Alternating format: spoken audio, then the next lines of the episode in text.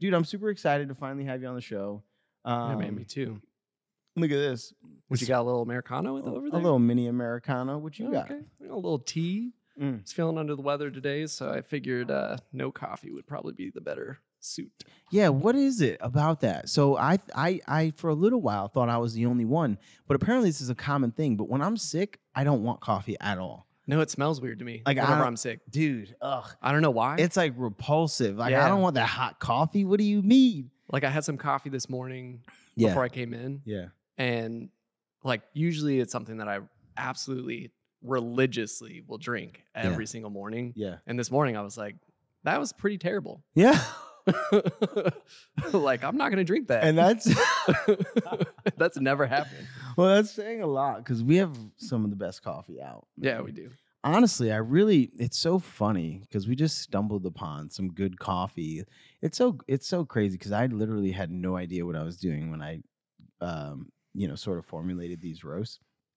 And fortunately, I have some pe- I have just such great people around me this whole time because I went to Josh, who's our roaster, and I was just like, "Hey man, here's kind of what I'm looking for."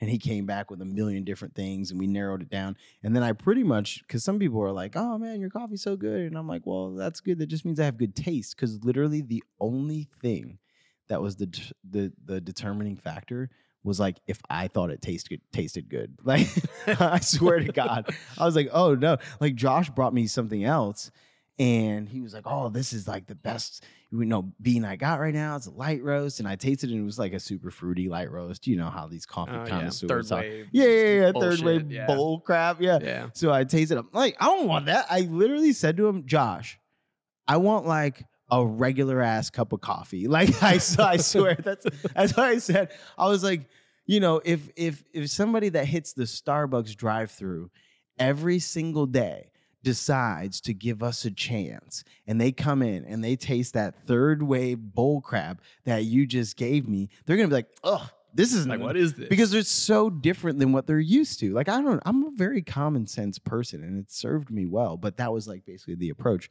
And turns out people really like our coffee, man. Speaking of Starbucks though, mm-hmm. speaking of Starbucks, how did you end up here? Dude, well, you know the story, but Mhm. I'm going to tell this. So I was actually with Starbucks for 13 years collectively. yeah. I took a little bit of a break. I went to Scooter's Coffee, which is like a local coffee shop in Mhm. Omaha that has a bunch of locations now. I was a district manager for them, so ran 15 stores at the same time That's during my tenure there.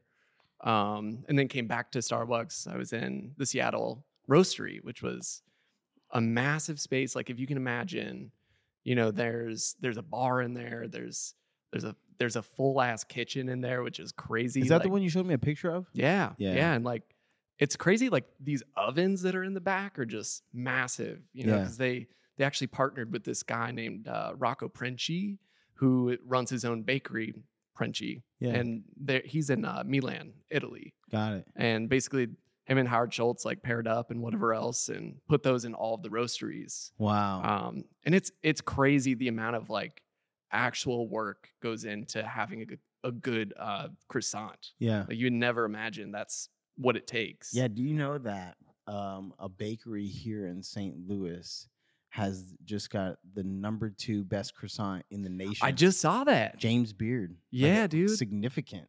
I still want to go because Yeah. I've heard so such good stuff. dude, St. Louis, not to sidetrack, but St. Louis has, I think, the most underrated food scene, in, maybe in the country, like that I know of for sure. Like we have such a good food scene from barbecue to Italian to you know uh, burgers to pizza. Like we have breweries, we have, I mean, like Four Hands, Schlafly's, like our whole, we're like the whole enchilada when it comes to the food scene here. We really, I think we're on the come up, man. I think we're on the come up. I, I agree because I've I've lived in a ton of places Yeah. and the We're gonna get to best food, hands down, is in the Midwest. Yeah, really? Yeah, hundred percent. Like I've lived on the West Coast. Mm-hmm. I've lived in. New York City has some pretty good food, but oh well, yeah. You can't really. There's there's no comparison. you can't compare. That's like a different tier. Like Yeah. you don't even bring that up. You know, Like New York, Tokyo. Okay, Yeah, cool. That's yeah, great. like, we all know that, but- dude. Yeah, Um, Midwest is where it's at, man. yeah. So you came back to Starbucks after Scooters, though. Yeah, you- yeah. I came back to Starbucks. Uh, was in Seattle for a bit, and my my now wife, she actually got laid off from her like techie job that she Mhm. had um, in Seattle. So we were kind of like in this weird position where we were like, you know, we're supposed to get married in September. It's gonna be in St. Louis. So Yeah. like, do we stay in Seattle, try to tough it out till you find something else, or do we make the the grand decision to just move back across country to St. Louis? You Mhm. know, which that was a huge thing for me because like I don't I don't really know anybody in St. Louis other Really? than her and her family. Wow. You know, like so for me, I was like, all right, this is really hard. I really like Seattle. It's a cool vibe. Like it's beautiful all the time. Yeah. You know, to leave that was Except for the rain, except for the rain, but it which is most of the time. dude, that's actually a, kind of a common misconception. Really? that Seattle rains all the time, but it's kind of like a weird front that everybody says because it's it mists a lot. That's it. Got it. Like the entire time that we lived there, it rained like twice, like R- an actual rain. really? Yeah, Holy crap. Okay, that's a very common misconception. that it's crazy. I feel like everybody says that about Seattle. Yeah. Yeah. Okay. But so yeah, we we made. Wait, but where are you originally from? If you didn't know anybody here, dude? So I'm originally from Denver, Colorado. That's where I grew Got up. it. Yeah, yeah, yeah. And then I moved to Chicago in 2015. I want to say 15. Yeah. Was there until 2020, maybe 2021. Yeah. And then we actually moved back to St. Louis for a two, like two or three month stint. Yeah. Then went to Omaha for scooters, and then Seattle, and then back to St. Louis. Got it. All within like a crazy like three and a half year span. So you didn't want to come, Yeah, exactly. really? Yeah. Got it. But you did. But I did. Yeah. And so I get back to like a normal ass Starbucks, right? Like the ones that you see on the streets all the Mhm. time, the drive-throughs, right?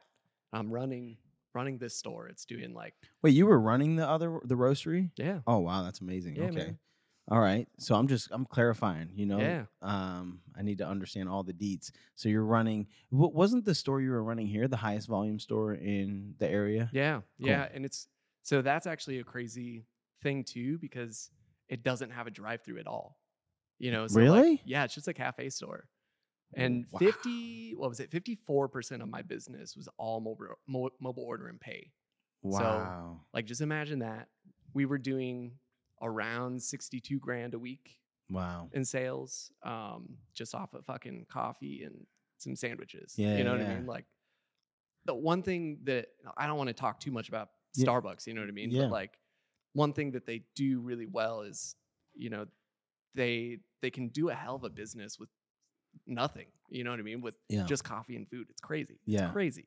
It is crazy. I, I actually, so one of the things that I admire the most about Starbucks is because I'm like a branding marketing guy. I don't know. I've not always been that way, but I'm becoming that way. And man, their brand, their product is not that great, uh, if just my personal opinion. But It's not. um, but their brand is so good. And Alex Hormozi has this thing: brand is everything. Brand is everything, and he learned that lesson the hard way. I am a am a uh, a student pupil sort of of a guy who understood that thoroughly and who hammered it into me. Um, and so I love hearing guys talk about, it, especially guys like Hormozi. But Starbucks is a perfect example of brand is everything because their branding. I don't uh, when I when I first got into coffee, it was like I was maybe 15, 16. Like I just got my license in New York. You get your driver's license at 15. Oh, wow. so just got my driver's license and, and I'm like hit the drive through. I remember I'd I'd be like, man, I'm gonna get canceled again. But I'd be like, I like my coffee like I like my women, extra light, extra sweet. yeah. And uh, I used to just get this, you know, super sweet, like basically a little bit of coffee in my cream. Um, but I remember at that time I would go to Dunkin' Donuts. And the reason why I went to Dunkin' was because East Coaster, right? That well, makes sense. but but also I'm a bit of like a rebel. Like anything that's cool, I don't want it. You know, I don't know. Yeah, I was yeah. always that way. I'm still that way. Like if it's trendy, I don't want I don't want to do it anymore. Yeah, yeah, yeah, yeah. and so and so that was one piece of it. But the other piece is that Dunkin', rather than Starbucks, puts simple in their drinks. Mhm. Dunkin' puts real sugar, granulated sugar. So you Oh, could true. if you get an ice drink, you can you you can suck it up in the bottom of the str- in the bot from the bottom of the cup through your straw. It's amazing. uh, so anyway, I would go, but when I would go, people would look at me like I like I was like drinking poor people coffee. Like like Starbucks, their brand is so strong that it's almost like a a status symbol to be drinking Starbucks. Like people will post about it like on their Instagram stories like, "Oh, I got my stuff. Like and it's like I feel like it has this like real housewives vibe. Like, "Oh, we drink Starbucks and if you drink Dunkin', you're poor, you're a peasant." And they did that so effectively Dude, that yeah. that now it's like uh, like scooters like when you name these other like they're all like, irrelevant trash. they're all irrelevant Yeah. they're all trash compared to starbucks which is not actually true Mm. it's just the branding that they did it's so genius Here's something crazy to think about too. Their logo is a siren, right? A lot of people think it's a mermaid, but it's actually a siren. Hmm. What do sirens do? They lure you back in. You know what I'm saying? that's interesting so like for me, I was like, oh, this is fucking culty. I gotta get the fuck out of here. you Really? know? Yeah, dude. but you were there for 13 I years know, I know, know. you were a part You of the cult you yeah, were in there like was. you know Well, and I'll get a lot Speaking in tongues and this, shit. But like I I'm a mad like I have mad respect for the previous CEO, Howard Schultz. Like he savage he what he did to build that company savage is ridiculous. Yeah. Like he first left, right? And got called back because one of the CEOs was so bad at what they did. Yeah. Right? Like he had to come and save the company in 2008 because it was going under. yeah You know, they shut every single store down and we're like, all right, let's just reinvent espresso Yeah. basically and just focused on that. yeah And within what was it, three or four years, they started making massive. They were the, one of the first companies to make a billion dollar profit. really Yes. So they actually, fun fact, I believe Starbucks. I just recently saw this somewhere. They they control about eighty percent of fast service uh, coffee industry. Like, Yeah. like if you're buying coffee, eight, 80 out of out of hundred, eight out of every ten people who buy a coffee today bought it from Starbucks. It's crazy. That is insane. That is crazy. it's really cool. It's encouraging because that means they won't mind if I take a little bit. Yeah, no, um, we'll even the odds. We'll get like 50 50. So Yeah, but you were saying okay. You said that you you could get a little uh, a little pushback for saying this, but I don't think you said it. You said that you really liked Howard Schultz, but I this- really love Howard Schultz. I, I'm saying that I might get some pushback from this because the store that I just recently left in November, like, so they were all they decided to be like a unionized store, Mhm. right? And this is like a whole, oh my gosh, a whole ass tangent. I didn't tell you, what? dude. I didn't tell you the you know the one person that that one. I don't know if the proper pronoun is he she, but it's a dude Mhm. that's on TikTok that like Mhm. organizes all the Starbucks to go on strike. He came in here. No, he didn't. I swear. Was he tall? Yes. Long hair? Tall, long hair. No, He you're kidding. I swear. Oh man. He came- Oh dude. he no, came here He was in my store. He came here. He came here with it, and he was driving a van. This is how I knew it was He was him. driving a van. He, no, this is how I knew it was him. He, he was driving a van that said Starbucks you, employees unite. Like it had like all this spray paint on it. Dude, I No swear. shit. And I was was like, this? Ryan's going to shit his pants if he walks in here and he sees this kid. oh man, I would be like, get out. Yeah. oh, so okay, you were saying they, they unionized at this at this. yeah, so they unionized, which isn't a bad thing. You I know, like I don't think that like the idea of unions in general, I don't no, disagree with. Yeah, yeah. However, in the coffee space and somewhere like Starbucks, that dude, they have the best competitive pay. They have the best benefits in the entire industry, Yeah. right? They literally they really take care of their employees. They really do. you don't need a union. what the fuck are you complaining about? Yeah. You know what I mean? Like yeah. all these kids are like, "Oh, I'm I'm not making enough money," you know? And that's a slap in the face for somebody like me who had been with the company for 13 years and I was like, "You're not making enough money. You're making twice the amount of money that I was making when I was in your position." Yeah. I started as a barista at $8.22 an hour, Yeah. you know, and they're making like 19. No way. 100%. What? Yeah. To start. That's crazy. and benefits just for working for 20 hours a week wow, and they pay for your college and all everything. kind- yeah, It's crazy. that is nuts. But that store just, dude, it drug. It, I just lost my purpose there. Yeah. 100%. Because I was like, I just don't agree with Well, the- because we, the reason. well, yeah, but what was going on, right? They would go on strike. They would go on strike whenever they wanted to because they didn't have a contract yet, right? So, like, the way that it kind of works is it, as soon as you agree to have a union, you can say that you're unionized, right? Mhm. You go through this third party union, whatever, the rep, and uh, they all agreed to do it, right? And basically, what happens from there is you're just battling with the company for a contract, right? Mhm. Um, but that could take up usually up to two to three years. Mhm. So like they're in that awkward limbo of like, all right, it's been a year and a half since they voted to be a union, um, and they don't have a contract. So within that period of time, they can actually legally strike for any reason at any time whenever they want to. Wow. Right. So somebody who's running that store, you know, if they go on strike and there's not a, you know, you're the last one. There's nobody else to fucking, you know, be there for the store except for you. Yeah. So, So you you're would- running a sixty-eight thousand dollar store a week by yourself. Yeah. You know what I mean? Like it's just it's not possible. It's not possible. It just isn't. You Yeah. know? that is insane. Dude, I would work 82 hour weeks and I was like, I just I'm soulless. You know what I mean? Like there's no point to I'm giving anymore. my entire soul to this. yeah. So, so how did you end up at an Omen?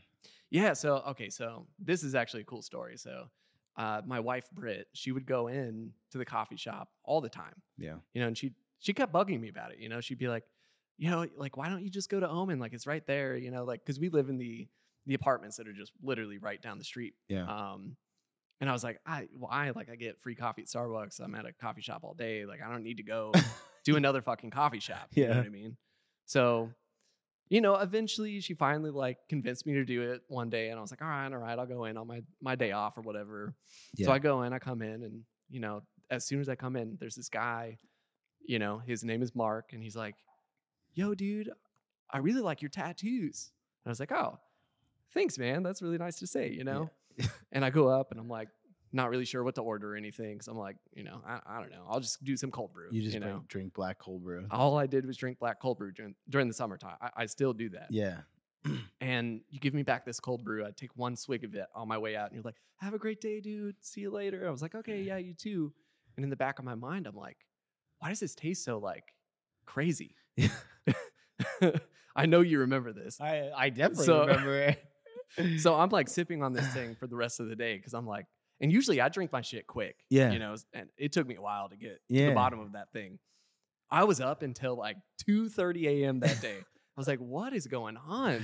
I know. But I was like, I gotta go back. Like maybe there's something weird with it. I don't know. yeah. And I was like, I just want to see if he knows like that that's- that he's handing that out he's handing out weird cold brew. gasoline. Yeah.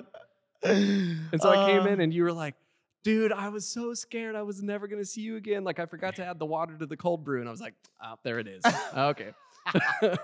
I gave Bryan straight cold brew concentrate the first time he came, a full cup of it. And as soon as he walked out, I realized what I did. No, not as soon, like probably 10 minutes after, because you were already gone. I would have went out and, and caught you. We were already gone. And I was like, oh my gosh. I think I'm, I must have went to go give somebody else some cold brew and then realized you. yeah, it dawned on me like, oh, I gotta water this down. And then I was like, shoot, I already gave Bryan. And what's funny is I'll tell people this, and you know, maybe it's uh, the very first time I met you, I thought in the back of my head, man, I gotta get this guy to come work for me. And then I didn't know I- that. Oh yeah, very first time, dude. I I swear, I I you know, like our heed the omen sings That's kind of deep. Like I I, I don't know. I think you know the universe or God or whatever people believe. Uh, it, it doesn't really matter to me what they call it, but I feel like if you, um, I don't know, if you nurture that relationship, and you can really you can really open up your mind or your heart or whatever and and listen you can listen and and so eh, you know there's always a million different thoughts that go through our head but like one of the most powerful things that ever happened to me was i realized that our minds are very very easily influenced and manipulated like very easily like and not even sometimes intentionally like for example you eat a dorito what do you think This is delicious. I want to keep eating it. i want to keep eating i want another dorito right so like it's a simple example but perfect your brain you know sort of is it's so easy to manipulate and so i um when i came to terms with that and i've done like some deep diving into psychology so i like actually understand the mechanisms now but i'll spare everybody those explanations but like when i came to terms with that i realized that my whole life i had been this is dude this is why the company's called omen coffee. This is why there's heed the omens. Like it's i don't, I don't know if i've ever explained it like th- th- in this way but i realized that my whole life I have kind of like you know that analogy having like the devil on one shoulder and an angel on another, but not not devil and angel, but I've just had two voices in my head, and one I I I think of as my brain, and the other one I think of as my heart, and um or God, right? Could be the heart one, and so I started practicing in that moment, and I have over the last eight years now practicing recognizing when the voice it, it which voice I or identifying which voice is my brain and which one is my heart and i've become pretty good at listening to the heart voice you know and this is why i have the like big thing with people who listen to my previous podcast. i had this thing always adhere to rule number one that's one of our core values it's on our our coffee sleeves rule number one is if you think it do it there's more to it. If you heard it, if that's all you heard, you would think, well, that's kind of stupid. You can't be very impulsive. But what I mean is, if you hear your heart say something, you should follow that. And I live my life that way. I really do. That's why I quit my job. I mean, I, you know, I mean, I really do. So that's what heed the omens is all about. Is is listening for your heart. And so the very first time I met you, I swear in the back of my head, I was like, man, you got to get this guy to work for you. And when I'm I'm I'm religious, and so for me, the way I think about it is like it's confirmation that it was my heart voice or my God voice because it came tr- it came to fruition. Like when God says something should be something, he you know it's it's it's real, and if and if it's not real, then it doesn't come to fruition. And so it's really it's really cool. Like I I remember thinking that, and then I remember thinking it later. And I had this conversation with James, who you know, Mhm. and James. It was a conversation where it- James was like toying with the idea of atheism, and Mhm. and I used you as an example. Really? I was like, bro, you cannot tell me like there's things that happen that are just like sometimes I just know things like, and you I can't attribute it to anything else like. Um, but anyway, yeah. So fun fact, I and I was really worried because in my head I I had caught that, and I and I and I latched onto it, and I said, okay, this is might be something that I need to that I need to put some energy towards. And then I realized that I messed up, and I'm like, there's no way this guy's ever gonna want to come work for me. There's no way. I just gave, I can't even get the cold brew right. Uh, No, it's weird that you say that because on on the opposite end of the spectrum, like Mhm. I'm I'm not religious at all, Mhm. right? But I still felt that same energy when I first came in here. I was like, that dude seems like really cool. Like he's talking about how he just like quit everything that he's ever done to Mhm. come do this. yeah, I was like, that's something I've always wanted to do, and I respect like madly. yeah, And I was Yeah. like, in my head, I was like, man, this has got to be a weird fate thing because you didn't even want to like, come to St. Louis. I didn't even want to come to St. Louis, and that's the thing. And here's I don't think I've ever told you this part, but I didn't want to come to St. Louis so bad, right? But I was Googling other jobs because I didn't want to go back to a normal Starbucks. And during that job search, I saw that there was like a GM posting for Omen Oh wow, that's crazy. in April or some shit, right? Yeah. And I'm like, I click on it, and I'm like, oh, this place looks legit, and it'd be right next to where we're gonna live. Like that's crazy. And I remember like, oh, should I apply?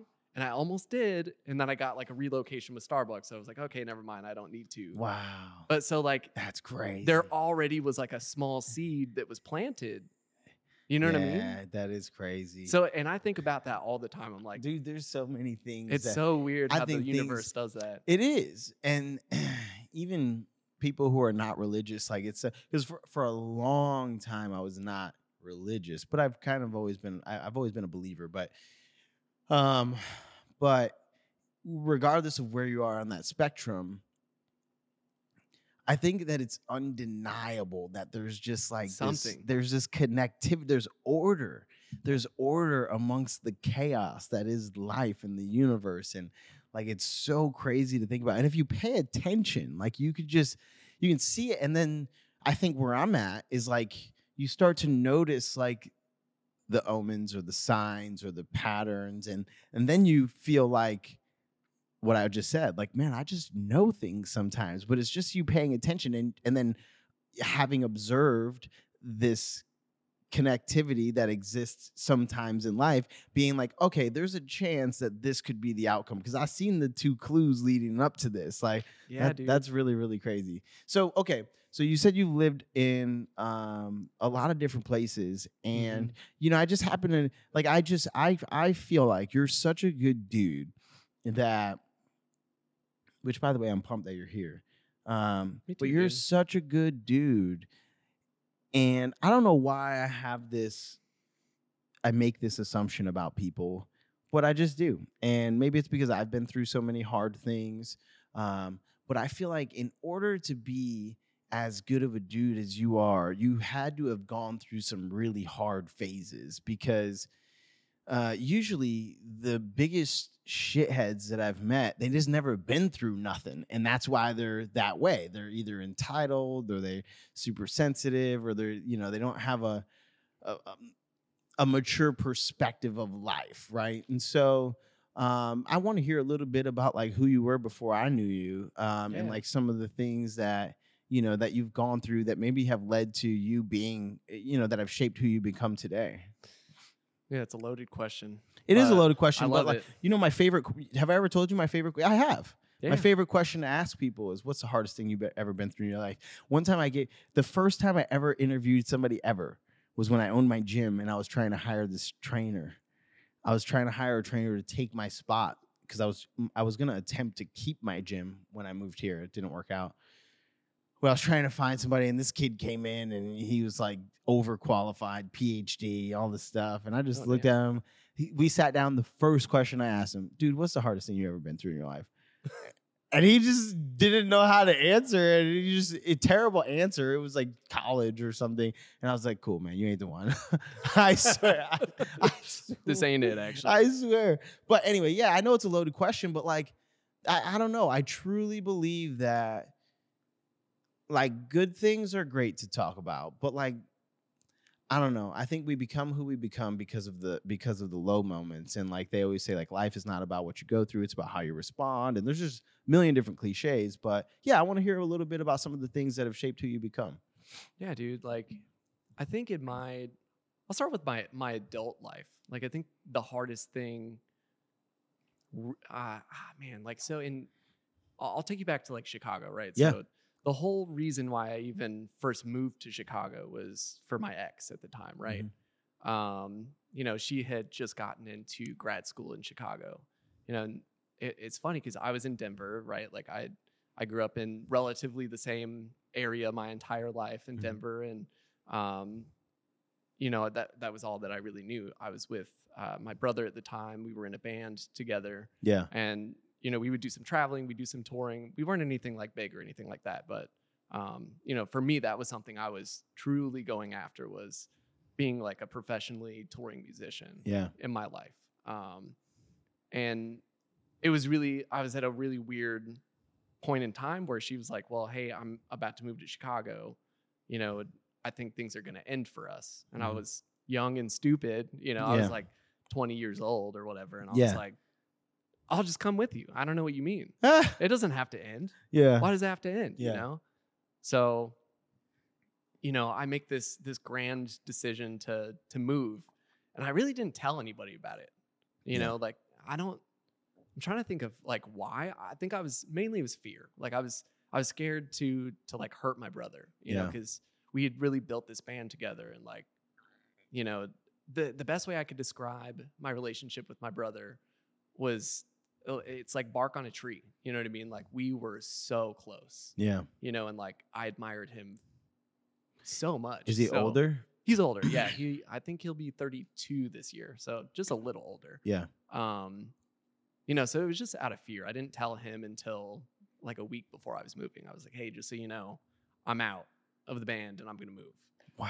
And he took that real hard, you know, like and the rest of my family did too. They were they were really, really upset that I was making the decision to do that, you know, to just for a girl. But in my heart at the time, I was like, this is this is how I've got to grow. Like, Yeah. you know, I've been in the same spot and I feel like kind of to your point, you're never gonna truly evolve as a human being unless you put yourself into something uncomfortable. Yeah. You know, and at that time in my life, I I had never really done anything uncomfortable, you Mhm. know? So I was like, all right, let's do this thing. You know, I move out to Chicago. You know, I'm I'm with this girl for maybe a year ish, give or take, you know. And it, it I had no no friends in Chicago. I didn't know anybody but this girl, right? Yeah. Um, and then she she ended up cheating on me. Mhm. So things ended obviously, and that was kind of like the hardest thing I ever went through at the That's time. so hard, man. dude. It's That's hard. it, yeah, Like matters of the heart. Oof. Like I swear, man. At one point, I really, I literally thought I was just gonna stay single forever.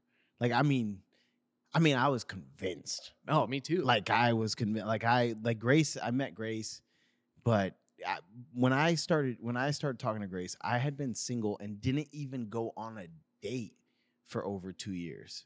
Like Damn. not like. No, I didn't talk. I didn't talk to any girls. I didn't hook up. I didn't nothing. I was just content. Like I'm just gonna be a, uh, what do they call them? A eunuch? yeah, no, but I swear, man, because I just, and it's crazy because my my my relationship that I got out of at that time, it was my decision. Like I'm the one that called it off, but it broke my heart. It broke it broke my heart to to have to tell somebody I was with for six and a half years. Like I'm just I I just don't see us being together forever, so I don't want to go any Like, further. so yeah. why do it? Yeah, um, broke my heart, and I was like, you know what, this ain't worth it. This ain't, um, but I can't imagine, dude, being betrayed like that, especially after you it was just crazy. you man. moved your whole life out there. Well, and, like I reflect years later. Like I still think about it every once in a while. Where I'm Yeah. like, dude, I contributed so much to the reason why she would have wanted Mhm. to leave. You know what I mean? Yeah, And like, I absolutely forgive her because yeah, you know, like people are people. Well, you were humans are gonna 20. human. Yeah. You know what I mean? Like shit happens. Yeah. But for me, that actually was the biggest transformation I ever had as a human being was like, okay, betrayal is real, yeah, you know, and like I learned so much from that. Um, and I'll never forget, like, I had some amazing friends that I built while I was there already that I Mhm. didn't know very well yet, but they still took me in, you know, as one of their own. They were like, yeah, like you could stay with me yeah, for however long you need. Um, and then there was a small point in time where like I thought I'd found a new roommate to go move in with, and things ended up like falling through. So I ended up just like living on the streets for about three or four weeks. No during that time. So like, what do you mean living on the streets? Like well, so I don't. Have you ever been to Chicago? once, but I I didn't like walk around. I didn't see the city. I went to a music festival there, so I like went straight to the stadium, stayed at the stadium for And three days, and then went right back. You know, so I'd, So- I'd I'd never seen Chicago. this is like I don't tell a lot of people this, Mhm. but like there's there's this area in Chicago called um, Lower Wacker Drive, and it's basically like six or seven stories worth of just literal underground like passageways for Mhm. traveling, right? And so I would just go down there for almost a month, and I would just sleep. Really? Yeah, dude. Wow. And like for me, I just didn't want to bother. Like I'd already slept in two different people's houses at that time Mhm. and like had used their resources and used their food and like, you know, didn't pay for any of it because I was fucking broke, Mhm. you know, because I was 20 years old and like making no money. Yeah. And so for me, just once again, it was more of like a, a fear thing. Like, all right, I, I'm not going to reach out to to my mom. I'm not going to reach out to my family because I don't really want to leave Chicago. Yeah. You know, they at the time they were all in Denver, so I was like, well, you know, this job is the only thing I really have at this point. Yeah. You know, so I just hunkered down and was like, you know what, fuck it, like this is what I got to do until I figure it out. I Man. found some dude on Craigslist um, named Ben, and he kind of helped pull me out of that entire situation. Really? Yeah, he took me in, and um, dude, we became really, really close. Really? Yeah, So what was it like? He he he was renting out a room or something like that. yeah, Yeah. and I guess he was like, he was kind of desperate to find somebody, Yeah. and I like showed up or whatever, and we just instantly clicked. You know, Yeah. like he at the time he was like. 31 or something like that and I was a kid you Yeah. know but it just worked for whatever reason Yeah. and I lived with him for the remainder of the time before I had found Britt. Man, that is so. So I, I I left my parents' house when I was 16 years old, and for a few weeks to similar like friends' couches, things like that, and man, that's a low point. It it it really, and I think I was I was too immature to like take anything from it at the time. Like I I really was. What about you? Like, is there? I mean, in those uh, it, it, on those nights when you're sleeping on the streets, you know, was there any like nights where you just sat there and thought about your life and like figured anything out, or it was Every night, dude. just survival? Every single night. Yeah, Because you're not really, if you've never truly slept on a street before, yeah, you don't understand like the gravity of the situation. You know, you, you're in your house. Like, picture this you're in your house, right? And you have these four walls and a door that you can lock if you want to. mm-hmm. you know, and you have the warmth of like a blanket and you have a pillow that's nice, nice and cushy, and maybe you have a sexy wife and a nice dog, right? Mhm. Like all these things that keep you comfortable. But in the street, you don't have any of that. Literally nothing. Yeah, And it's cold as shit. yeah, You know, so like you're not really, you're not truly sleeping. yeah, You I always I would be like one eye open. yeah. You know what I mean? You know, I was I was two things I I have come to my mind. One is I was running today. I ran a half marathon before this, no big deal.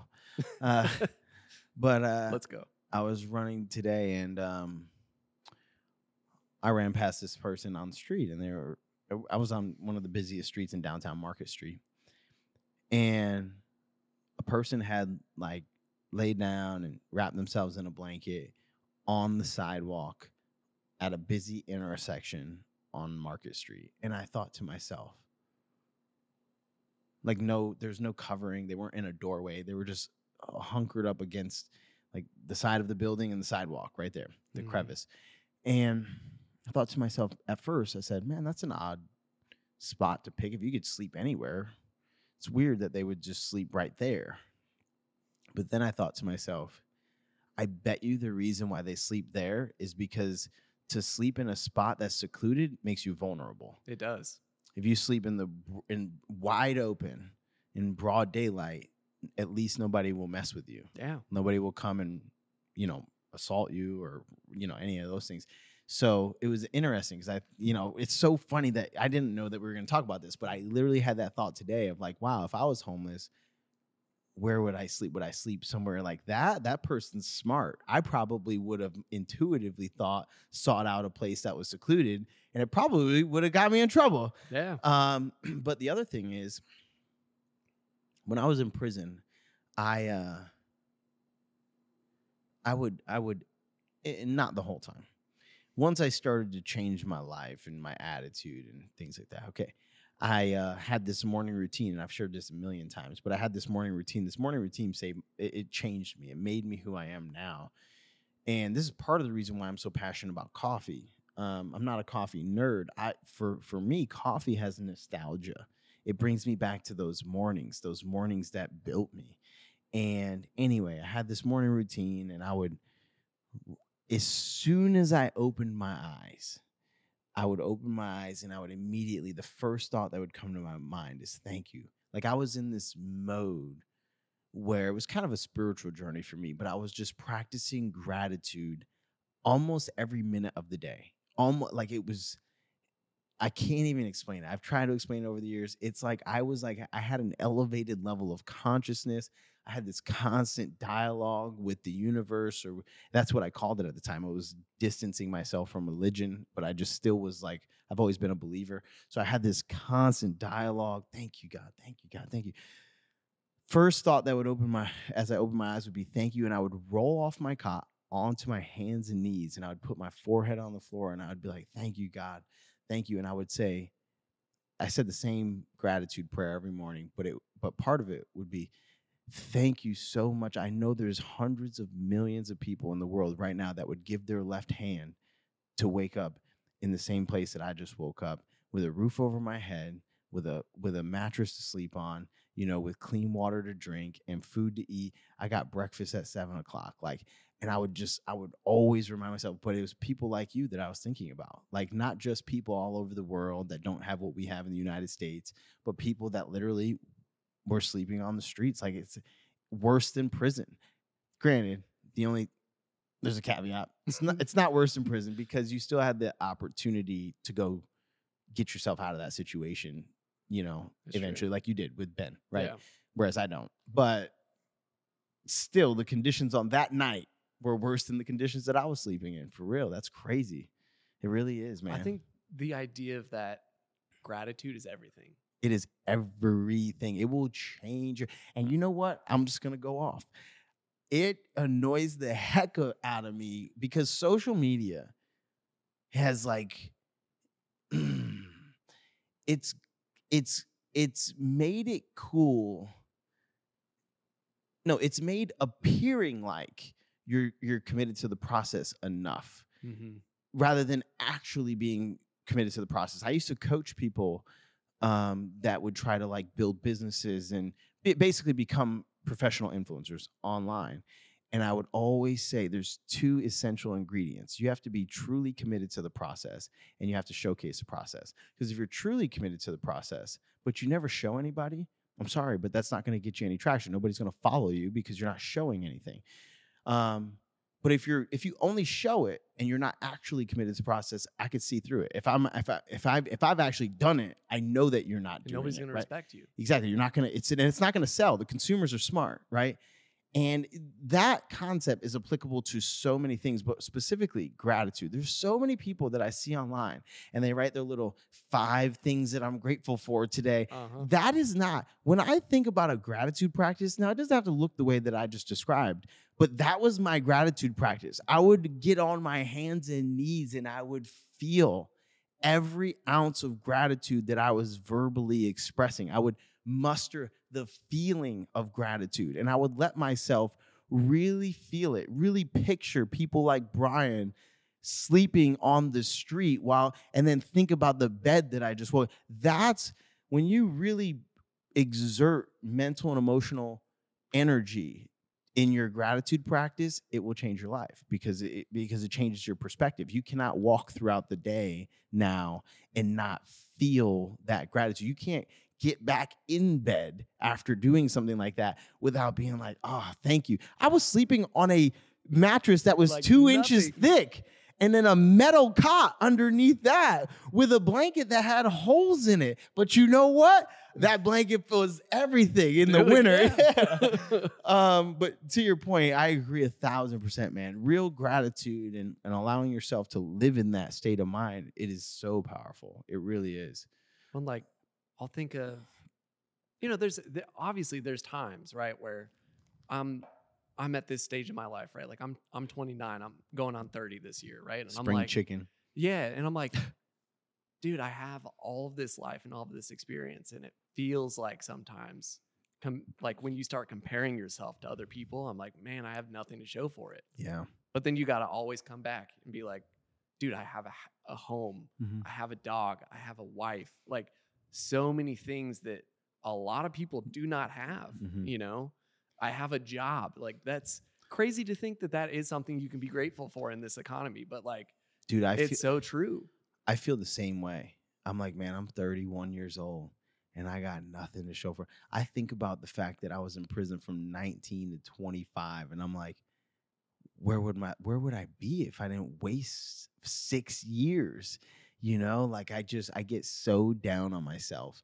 But the one thing that I always come back to, which I will say to you as well, is perhaps the biggest lesson that I took from prison was that perspective that I've shared in the men's group of how most people in society they're voluntarily imprisoning themselves in the same exact routine that I used to live in in prison. They're not living their life, they're just alive. Like, Yeah. you know, and so there's a couple things that I think mark a life that's being pursued, right? And one of them though, and maybe the the most significant factor is finding a job or a career or a profession that you actually look forward to doing because you spend more time in your life working than you do anything else. Anything. You spend more time working than you do with your spouse. You spend more time working. The only other thing that you do more than work is sleep Yeah. and, and that's you know debatable it depends on who you are right um but you're going to spend more time working in your life than you do anything else and so i think that is that is an, an indispensable piece of the puzzle to living a happy and fulfilled life is having a job that you look forward to going to every day and now you have that which is really cool i feel super pumped about that um, Dude, I used to literally a couple months before I took this job Mhm.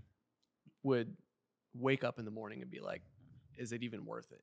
yeah You know what I mean? I should just quit today. like what is my life Yeah. yeah You know, and then going from that to this where I'm like, oh my God, like I'm actually stoked. yeah i'm actually know, stoked i get to go Like, see I is get, it hard some days? Yeah. Of course But what is hard. it? You know what I mean? yeah it should be hard i mean yeah. that's cool If it's not If it- hard, then you're not putting in enough.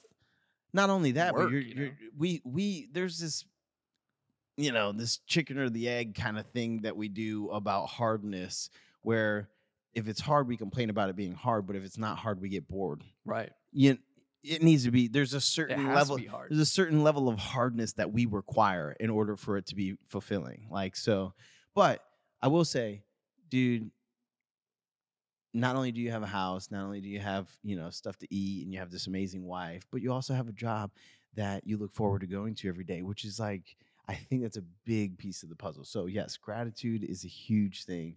When did you discover that? In in that time? Yeah. Yeah. Really? I mean, because it's it's crazy. It's like you have everything to nothing. You know what I mean? You literally start at square zero, Dude. right? Like all of my shit was still at my ex's like apartment, right? yeah.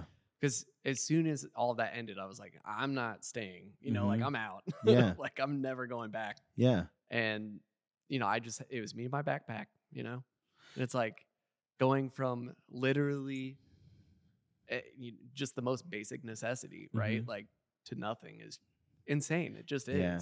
I, I think that what's really incredible about this is most people, when you say nothing, most people are not even able, like anybody listening right now, probably, is not even able to wrap their minds around the kind of nothing that you mean. Because even when you're born, you have something. Your parents had clothes and diapers and baby formula and all this stuff waiting for you. You're born. The hospital. In this scenario, you had a literal nothing, which is really inspiring, man. It's really cool, and maybe that's that's it had to have contributed a lot to who you are now, because I know that coming home from prison with absolutely nothing, um, it's given me this fearlessness. Like now I know that like I could lose everything Yeah. and and I will be fine. I I could rebuild something in a year. And the the thing that I really took away from just all of that is like I just really at the end of the day and I know this is going to sound like I'm an ass but like I just don't give a shit what people think of me. Mm. I just don't care. It's so liberating. like it just yeah and like when I see other people talking to me about like man I don't know like what this person's to think, you know, and I'm like why do you give a shit? Like, yeah. they're not living your life. Yeah. You're the only one who's gonna be living your own life. Yeah. You know, That's it's amazing. like I just don't care. Like I just don't. You know, man, sometimes I wish, man, I was sometimes I wish we could give people our lessons, you know? Like I just wish I could just give it to you. I'm sure you feel the same way Yeah, when you hear somebody saying that, oh, but what is my boss gonna think, or what is my who cares? Like, who gives a shit? Yeah, yeah.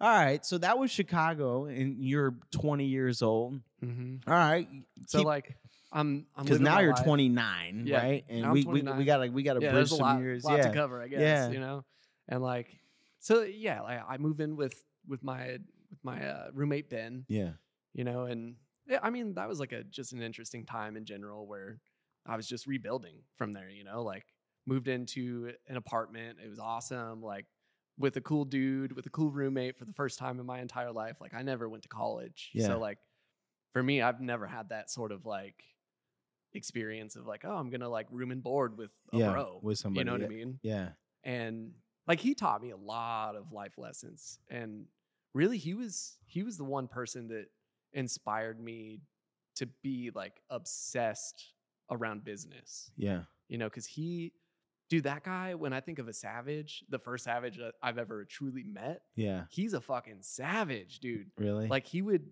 he would wake up at I shit you not at like 5 a.m. after bartending until like 2 a.m. yeah, just to go and work like on his um he's like a he's like a, a how do you say it a personal coach like, a personal trainer. No like a like a life coach Oh, okay. you know it. like he would go Yeah. and work on that business part of it yeah, until 9 a.m 9 a.m he'd go to his 9 to 5 that was like hospital admin yeah. and then get off and then Take a nap. Go take a nap and then go bartend like it was insane yeah, and for me I, you know i was like 20 22 something like that Yeah. you know and i was just like the fuck is this guy doing like does he have a life yeah. you know, because you're like young, you're stupid, you don't really know like That that is the life. that that is the life, yeah, yeah. you know.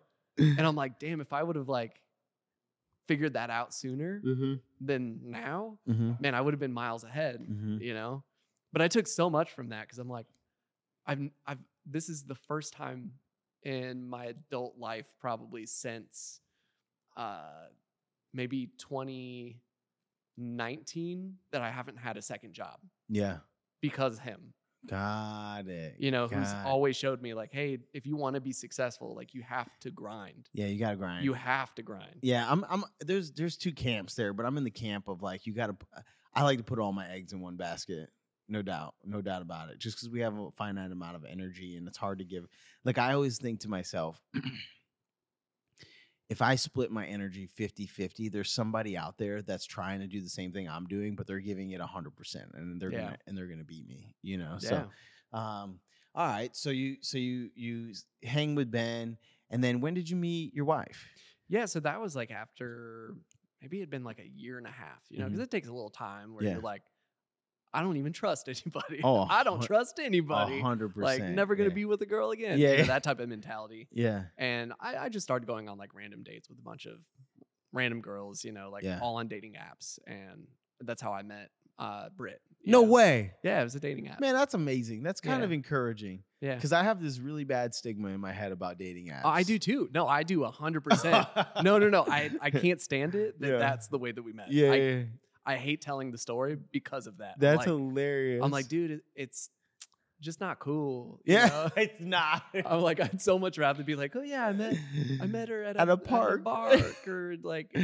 you know, I I went to go and bend over to find a, a penny, and she did too at the same moment. You know, like, and then we bumped heads. yeah. it- yeah, it's like it was not a, a cool meet. it was. I, unfortunately. I swiped right. I swiped right. Yeah. Yeah, hundred percent. That's and it was- It was a cool dating app though. It was like this one. I don't. The Inner Circle was the the name of it. It was Yeah. like some stupid thing that was like geared towards business people. yeah. And for me, I was like, I'm not gonna go on Tinder because that's all just for fucking. You Yeah. know, like I'm not gonna do Bumble because like I'm too impatient to wait for somebody to reach out to me. Got it. So I was like, oh, I'll just do some niche app. Yeah. Um, and it was funny because it was like a bunch of dudes like in their 50s and 60s, and I'm like, I'm 22. Like, you know, I'm gonna post my photo. hey, that's why probably why you got all the catches. Yeah, exactly. No, literally the only catch I had was Britt on that app. yeah. And it's funny because I had downloaded the app for one day, literally, and she did too, apparently. Yeah. And we both like swiped right or whatever. Wow. And I actually, this is fucked up to say, but I remember when I was swiping, I was like, yeah, she's cute, but like, I wonder like who else is on here, you know, like, so I'm like trying to keep my options open, Yeah. you know, being a dude or whatever. Yeah. And then, but she was the only one, obviously, like who was like reaching out, and Yeah. she was being like proactive about it and was like, "Hey, you know, how are you doing? Bloody bloody." That's so cool. You know, I was like, "Oh, you know, like, yeah. do you want to go on a date?" Because I'm one of those guys like, I don't, I don't know how to interact on a phone very well Yeah. with somebody else. Yeah, and you have such good people skills, but I'm the same way. Like if you text me, it might take me three days to text you back. It- same, like, I think it might be a millennial thing to be honest, because like what is ah. millennial? People always say that, and I'm always too embarrassed to ask them. Like, what year range anybody is that? anybody born, I think the year is like 1982. I want to say to 1995 or six. Got it. So like I'm, anybody in that like bracket. So I'm a millennial. yeah, Got yeah. it. So I, for me, I think that's like, I think it has to do with that. Yeah. I feel like anybody in It makes sense 'cause we Gen didn't- Z, We didn't all grow up with phones. no, no, Yeah. I didn't get my first phone until I was like, I don't know, in high school. Yeah. So, Yeah, I think me too. and that was like a, I mean, dude, that was like a luxury. oh yeah. You know what I mean? I mean, like we weren't rich or anything. Like I was, I had flip phone. yeah, I, same. I, had a flip phone with the anal where you dial yeah, the you number. dial, Yeah, yeah, yeah, texting and all that. I didn't yeah. have a I didn't have a smartphone until I was like way later, probably night, probably right before I went to prison. Honestly, it was my first smartphone. It it was so real that when I came home, I was uncomfortable using a smartphone. really. Like I I, ne- I never had like much experience with a smartphone. I've always wanted to ask you this Yeah. actually. Like, what is that experience like where you're you're you're in prison, right? Like you're blocked off from real society for fucking five years and then Mhm. you come back to all this new technology. Is that like mind boggling? No, honestly, I, I kind of assimilated like as if I had never been gone. Like it was like I didn't miss a beat. Like nothing was nothing was strange. Like people think that it would be strange. Nothing was strange. The only thing that lingers is I'm still to this day very intimidated by technology. Like if you ask me like like I'll give you an example. I was building this my first business was a nutritional coaching, personal training kind of thing. But nutritional coaching was like the heart of it. Like we were talking in the beginning how nutrition is so much more important than exercise. And so I was having massive success um helping these women uh lose weight and um and th- at the time like so I came home 2018 this is like MyFitnessPal has been a thing like it, at the time every co- every profession really had embraced technology i was still coaching people the old fashioned way i would write out their diet i would write out Whoa. like I'd be like, okay, here's a list of the proteins that you can eat, and here's a list of the carbs that I would use, and here's a list, and here's what I want you to, and I'm writing it out, the grocery, li- like everything on paper, and um, and then I remember I connected. This is how I ended up in St. Louis, but I connected with a company, a St. Louis-based company, First Form, and they are in the business of like basically coaching coaches and they wanted me to coach the way that they coached all the coaches which is the most efficient way to coach which is using MyFitnessPal having people track their food that way you have a digital diary of what they've eaten and you can just easily look over it and and I was doing everything the hard way, the old fashioned way. And she, when she found that out, the woman that I was working with at the time, she's like, "Are you kidding me?" Like she could, she was mind blown that I was able to have as much success as I had, and that I had as many clients as I had, and I was doing this all with no. And she's like, "Mark, why won't you just use the app? Like your life will be so much easier." And I had to admit to her, dude, technology, learning a, a new app is so intimidating to me. I would rather write every diet out. I would rather, and I'm still, still to this day, I'm That like that. Crazy. I I lean on like Grace and you and Lau and like if there's anything te- you'll notice this. Like when the printer came, what did hmm. I do? I mean, you're like, here, Bryan, you want to figure that Here, out? Here, Bryan, Yeah. hook the printer up. I will not do it. I will literally not do it. I, don't didn't give a. I did not put that. I will I will manually punch people out at the register before I'll hook up a POS system. I will I swear I will not do it, and it's just because I'm so intimidated by it. Well, that's the only thing that that lingers. But even then, it was not like it was weird for me. I just preferred not to use it. I would just do it the old fashioned way. And then the other thing, the only thing that was weird was my dog. When I left, my dog was like my dog, and when I came home, she was all gray and it broke Oh. my heart. It, so it, it broke my heart. It made me cry. Yeah, I swear. Can dogs not visit in prison? No, Oh, that sucks. no, they should be able to. But but yeah, that was the only thing that really broke my heart. My dog was all gray, and I had never seen her like that. I'm just like, what is going on? You know. So anyway, yeah. Answer to your question. Um, but what were what were we talking about before that? Oh, Britt, you met Oh, Britt, yeah, met Britt. dating app. Okay, go- keep going. So so on this dating app, I take her out on this first date because I'm I'm just one of those people that's like, I don't know, like I just don't spend a lot of time with Mhm. texting. That's where we live. Yeah, Mhm. okay. And uh, I take her out to this uh, this like random dive bar in Chicago called um, First. What is it? Full Moon Tavern, something like that Yeah, and it's like a hole in the wall space. It might not even be there anymore. I don't know, but I used to go there all the time for their sloppy joes. they had such good sloppy joes and beer. And it, like, You're anyways, savage, yeah, So. I was like, oh, I'll just go here because I really like it, and Yeah. like she could come to me, you know, Yeah. type deal. And I Worst case scenario, you get a sloppy Joe out of it. Exactly, Yeah, exactly. I was yeah. like, oh, if she doesn't show up or something, like at least I'll be entertained. So Yeah, that's yeah, nice, you know. But she shows up. She's a real person, you know, because those apps. That's the other thing. Like you never know, like really? like AI is a real thing. You Wow. know, like you don't know who's toying with you or like trying to catfish you and all that shit. So Yeah. for me, I was just like, I'll meet in a very public, mutual place, you know, so Yeah. I feel comfortable so that she feels comfortable, you know, all that thing. And like we just had one of the most raw conversations together on this first date. You Really? know? And it was crazy because I, I had planned out in my head to be gone for like maybe an hour and a half with her.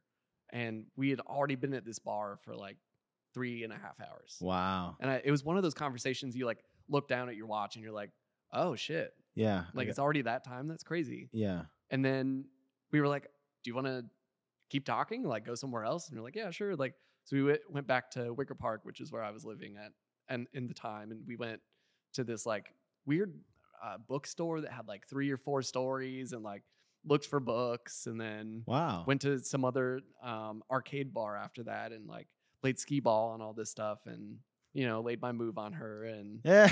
um, it was just a really good first this is date. totally your uh, first date that I can 100 knowing Britt, I can 100% imagine this is a perfect first date for Yeah. you too. Yeah, yeah, yeah. and it was just like it was the best first date I'd ever been on. You know, Yeah. because most most first first dates, like you know, like they're just kind of awkward. You know, you don't know the person really well. Like Yeah. you know, you don't want to go too in depth with conversation because you don't want to give all your baggage away to somebody. But like, yeah, yeah, yeah. you know, we, we were just really deep with each other. and, Yeah. Um, That's Yeah, amazing. So we- then so then what has this been? How long you guys been together? uh, during that, uh, well, No, no, now. now, oh, Yeah. uh, six years. Wow. So 6 Yeah, years six later years you guys March. you just just got married. Yeah.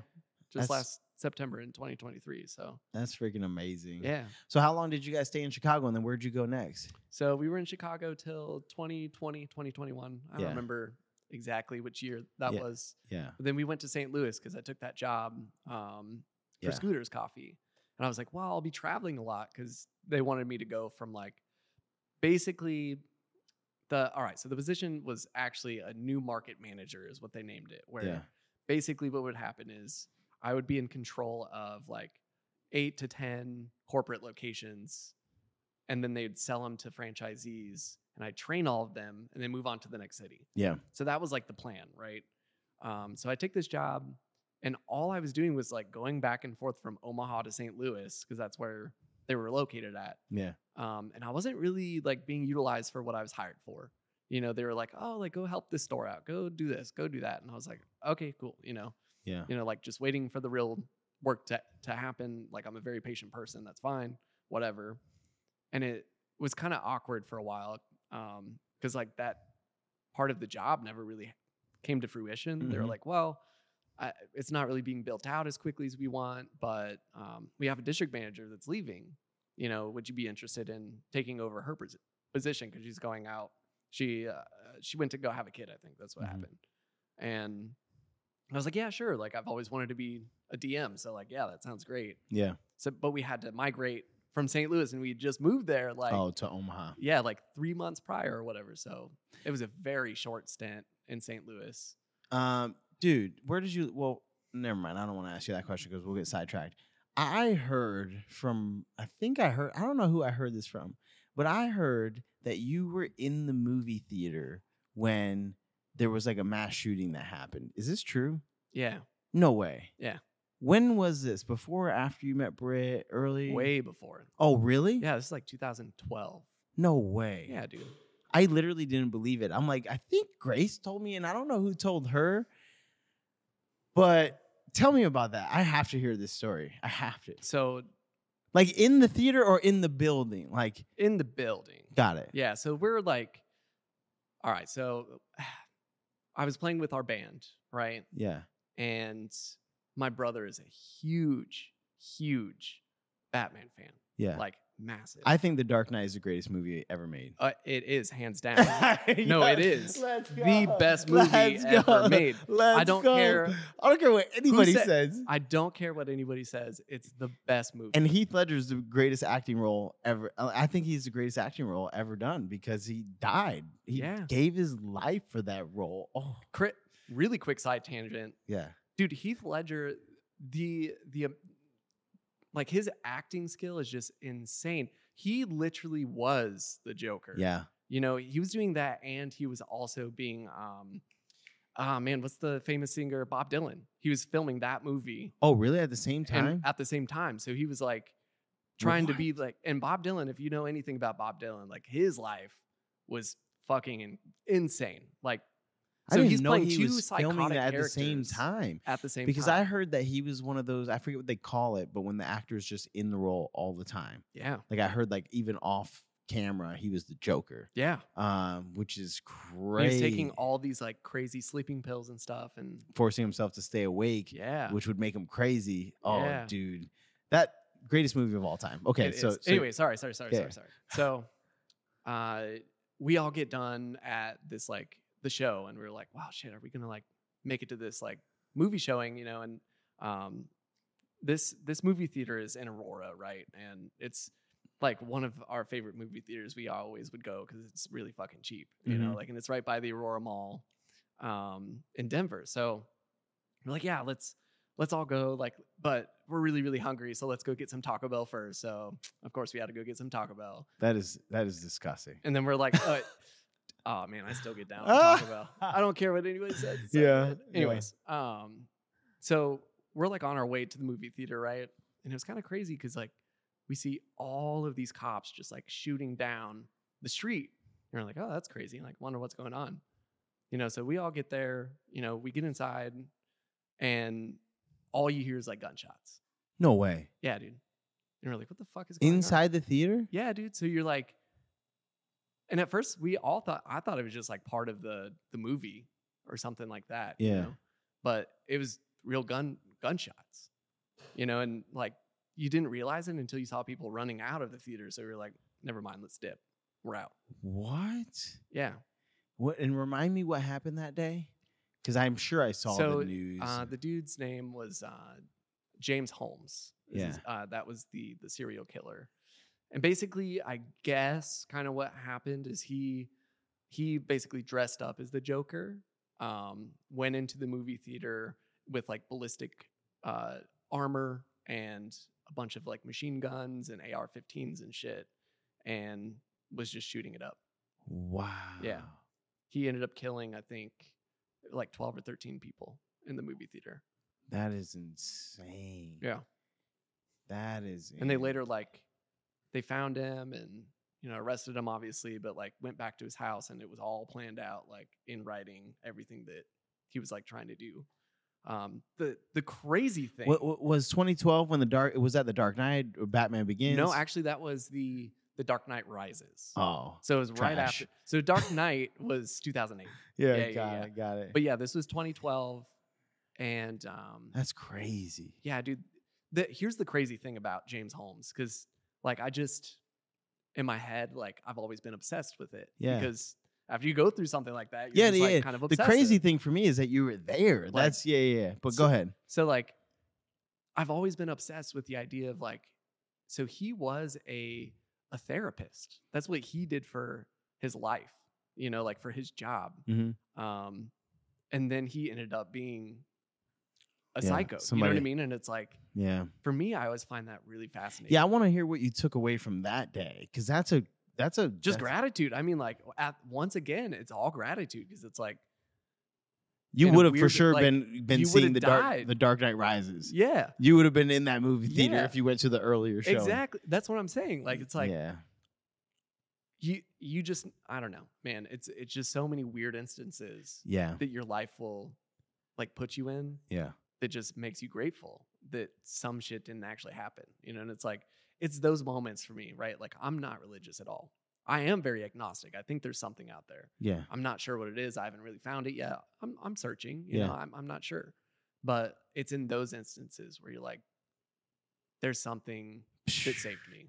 Undeniable. You know what I mean? Undeniable. It's like, well, because man, I've struggled with this why me. syn- I have the why me syndrome. oh, 100 My brother died. My friends have died. I have friends that are in prison forever. Yeah. I've made the same decisions, the exact same decisions that my friends who have died, my brother who's died, my friends who are in prison have made. And in most cases, I've made the decision more times than they did yeah. but I'm here. And not only am I here, like not that's the that, that I would struggle with that part if that was just it. But I actually struggle where it, it gets really difficult for me is not only am I here, but I have this amazing life. And I have all these amazing people in my life, and I feel like I don't deserve it. Like I I struggle with that so much. No, And dude, you deserve it. well, faith helps a little bit, right? It it- it just it helps. I was thinking about this today because yeah, this could get deep, but some one part of Christianity is like, eh, as long as you accept Jesus as your savior, like you're good. And so like you it's it, there's no merit there's no meritocracy in it. You know, that's Mhm. basically part of it. And even though I know that, it doesn't. I I live my I try I live my life as if there is meritocracy in it, as if I have to earn it because I just feel like I don't. You know, I feel like I owe. Um, but it does help because then you say because because it gives it almost gives your life it almost motivates you to be like well am i here for a reason then do i have something to do you know like because i wasn't in the theater and i could have easily been in the theater Yeah. or i didn't die and i could have easily died or i didn't end up in prison forever so um yeah it, it, that is a really interesting thing to think about especially when you're an agnostic too like man It's like, what's going on? that could have been me Yeah. Yeah, ah all no, right, and it's like on, I let me do actually knew I knew a friend that was in there. You know that no way his leg got caught. no Yeah, dude, and it's like he definitely he definitely had that. Like he took that away of like why wasn't I one of the ones that died? that And died it was just my leg. mm-hmm. You know, so yeah, it's it. Just that situation alone has made me it, it made me terrified for like being around guns for a very long time. really And movie theaters. mm. Like I would not step foot in a movie theater for probably six years after that. I ain't gonna lie, Ronnie's here, one of the best theaters I ever been to. but also, yeah, yeah, I don't know. I'm now I just always sit next to the exit, dude. That's yeah. for me. That's the easiest thing. I got to know where the exit is, and there's got to be a little light. For me, like that's Yeah, it can't be pitch black. yeah. Like you always got to have a plan. Like, and it's it's sad to say that in like days like today, but it's like you always got to have a plan of escape. hmm You know what I mean? Because I'm not somebody who carries a gun. I'm very open to it now. hmm You know, it's taken me a long time to get there, but Mhm. like I I got to have some sort of backup plan if there's going to be somebody who comes in and shoots up a place. You know what I mean? Yeah, unfortunately, see, I've never in my life, um, yeah, I've never really been the type of person to use a gun. Um, but I've seen like real evil. Like I, I'm not. Um, you have too, clearly, and so I'm not oblivious to. Like I'm just not naive enough to think that it could never happen to me. Like I could never find myself in a situation where somebody is threatening my life for no apparent reason, right?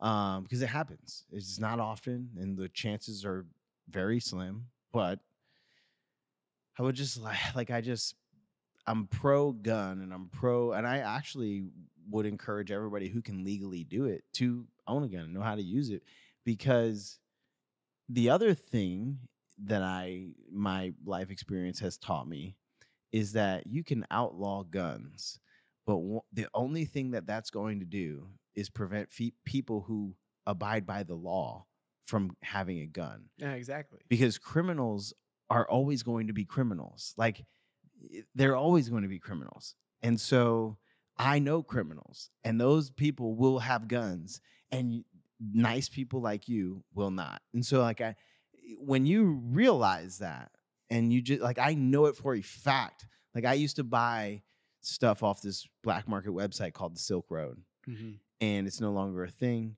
But you could buy anything. I'm talking about anything. You could buy RPGs, grenades. You could buy What? people on it. No, I swear to God, it's really That's fucking crazy. it's messed up. The guy, yeah, the guy that invented it, he got like double life. Like he's, he, you know, he, basically they ended his life. But um, Is it just like a normal ass website? it's a black market website. You need like you need like a, a hacker or somebody that can get you on there. And then they only exchange in Bitcoin. Bitcoin was like relatively new at the time. Uh, Back then it was forty dollars a coin. Think about that. Right now it's I think it's over like forty thousand dollars a coin. But um but yeah, so back then I, you know, anyway, but that's what I know about criminals is you can say, hey, this is illegal, but they're going to get it. And so all the nice people are actually going to be the ones that get the short end of the stick. So I'm very, very pro 2A now, even though I don't carry a gun. I'm not even legally allowed to be around guns.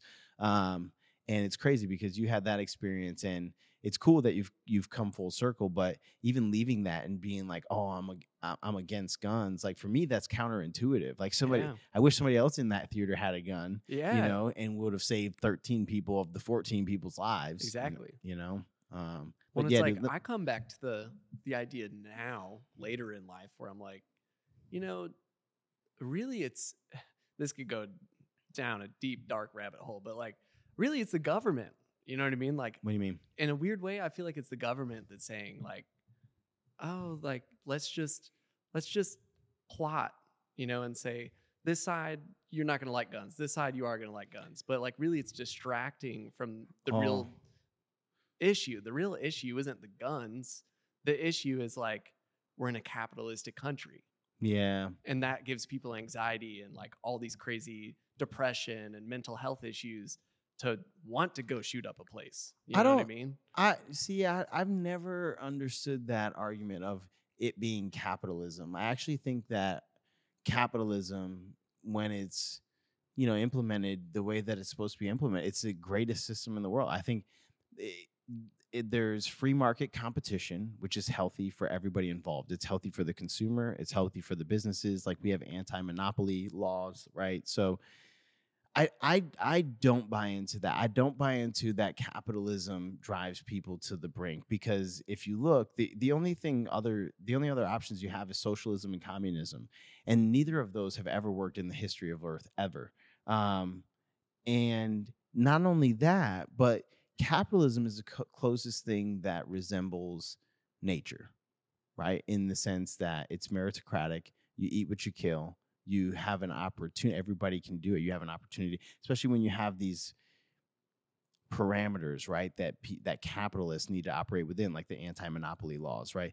Like they're they're antitrust laws. There's definitely uh situations in which people can become too powerful like i would argue amazon right now is too powerful or um eh, elon musk he's not he's just a savage but yeah, he is but, savage. but but well because he's in a he's in he's smart because he's in spaces that nobody else is in yeah. like that's why he's that's why he's such a dog. So i don't think that it really applies to him. But amazon for example the the bigger amazon gets the harder it is for a small business to compete. That's that to me is that's where capital them and like Walmart. that's that- where capitalism parameters should come in and, and hedge that you know? But anyway i don't i don't buy into it that it's capitalism. I actually think that we have a mental health epidemic in our country.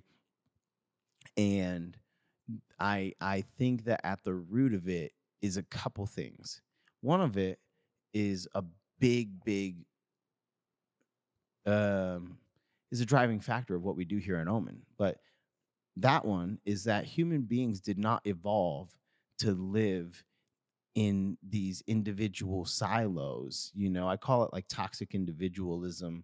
You know, we have this whole you know the nuclear family i think that's a psyop that is not that's not a real thing humans lived in villages for their entire existence until we got to a place that we were so prosperous that you could get into a house with just man woman and child and you know lock your door and never have to interact with anybody else we have so much technology you can get your groceries delivered to you you can put a fence around your yard and so that is you the more that we embrace that because it's getting worse. Like that, they started with the nuclear family, and now it's like some dude living in an apartment by himself with VR goggles on, and he never leaves the house. Like, yeah, dude. This, this, that is, it is, it is so detrimental to your mental health to never have human to human connection. This is why I have a coffee shop rather than a coffee company. It, my background, I could have easily started a coffee company and sold coffee online direct to consumer. Remember, we were talking in the beginning brand yeah. is everything. I could have built a brand, sold coffee online direct to consumer, and literally been profitable my first month. Instead, I risked everything I have to build a coffee shop because this is all about what we're doing right now, which is to getting humans to sit across the table from each other again and connect with each other in real life. What we try to do, and this is when I hired you, I told you our goal with every customer, with every interaction, is to remind them of how irreplaceable interacting with another human being really is. And you can't get that online. As a society, we've convinced ourselves that connecting with people through a digital medium is somehow similar or the same as connecting with them in real life. And it's, it's not. not. It's just not. And so I think that we have a mental health epidemic and and you've heard me say this before, but we're we we are more connected than we've ever been, but we are more disconnected emotionally and socially than we've ever been. And it's crazy how those two things can coexist at the same exact time. And I think that that's one of the things that's at the root of it. And then I also think that we live in an age where there is so much information available. And I don't want to be dramatic and call it propaganda, but the reality is these hmm. algorithmic machines like Google and Instagram and Facebook and on TikTok and all these they know one thing about us, which is that we are addicted to sensationalized things like so sex, violence, all these things. And as much as you know watching the brady bunch might be healthier for us our, it doesn't feed that like dopamine Damn. craving that we want you know and so we are constantly living in this state of comparison this state of you know we're, we're inducing anxiety when we scroll on tiktok have you ever been in a i call it being in the like I like me and Grace will be like uh, they say doom scroll or you know um, stuck in the matrix is what I call it. But like I'll like be scrolling for a little while. I don't know if you've ever experienced this, and then I'll like look up and like when I look up, like it's palpable. Like it's like I feel like I just pulled my head yes. from underwater. Like that's how it's noticeable. And I'm like, and I noticed that's what happens. And, and some people live like that. Like every spare moment of their time when they're not working or you know they have to be engaged with something is spent like that and when you take those two things into account like that people don't have real friends anymore they have instagram friends or facebook friends or tiktok followers or they don't talk to each other i used to i used to literally coach these influencers and i've had people with you know, 100,000 to 2 million followers. These are some of the loneliest people I ever met in my life. They would talk to me constantly all day, and I was supposed to be a professional coach to them, and they're just talking to me. And I knew at one point, I knew it. They don't have anybody else to talk to. These That's followers so are not real people. They're just words on a screen to them. They've lost sight of the fact that they're real human beings on the other side. And so I just would argue vehemently against the fact that it, capitalism is at the root of why we're seeing a, an uptick in these like psychotic episodes, violent crimes. I really think, man, be, because you've experienced this, you've experienced this. You can have nothing and be happy. Yeah. You can. Yeah. So so it cannot be capitalism. It cannot because I have had nothing and I've been so happy at that at that time. The happiest day of my life, I was in prison. Swear to God, and I'll never forget it. You I cried for real. Yeah. Uh, You can have nothing sense. and be happy if you have people around you that care about you, if you have a purpose, you have something to work towards. So I've heard that from people, and I'm just like, I always want to, because truly, capitalism is the greatest gift that you've been given because it gives you the opportunity to build something for you and your wife. Whereas, like communism, socialism, you're capped. You're, Yeah. you're you, wherever you're born, that's where you're at. That's like, it. Exactly. So, yeah, yeah, I don't know, man. I came home from prison with nothing, and I had a six-figure business in less than a year. So, like, capitalism is like, whoo, bring on the capitalism for me. Like, yeah, "Please, yeah, yeah. Rain down. Real quick before we jump back in, I just want to remind everybody. Um, first of all, uh, if you um, if you haven't left a rating for um, you know the show, please do that. It takes like two seconds.